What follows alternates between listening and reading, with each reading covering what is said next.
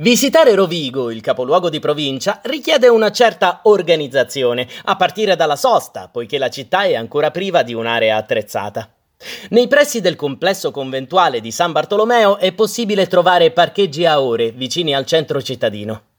Vicino al complesso troviamo il Museo dei Grandi Fiumi, L'esposizione offre un eccellente apparato documentario e un allestimento dinamico che collega le fasi evolutive della civiltà europea alle risorse dei corsi d'acqua più grandi. Nella pinacoteca dell'Accademia dei Concordi possiamo ammirare centinaia di capolavori di artisti veneti realizzati fra il XV e il XVIII secolo. Merita una visita anche il Tempio della Beata Vergine del Soccorso, detto La Rotonda per la sua caratteristica pianta ottagonale. Progettato verso la fine del 1500 dall'architetto Francesco Zamberlan, l'edificio comprende un elegante porticato che abbraccia la struttura della chiesa. Su tutto domina il campanile, progettato dal veneziano Baldassarre Longhena e alto circa 60 metri.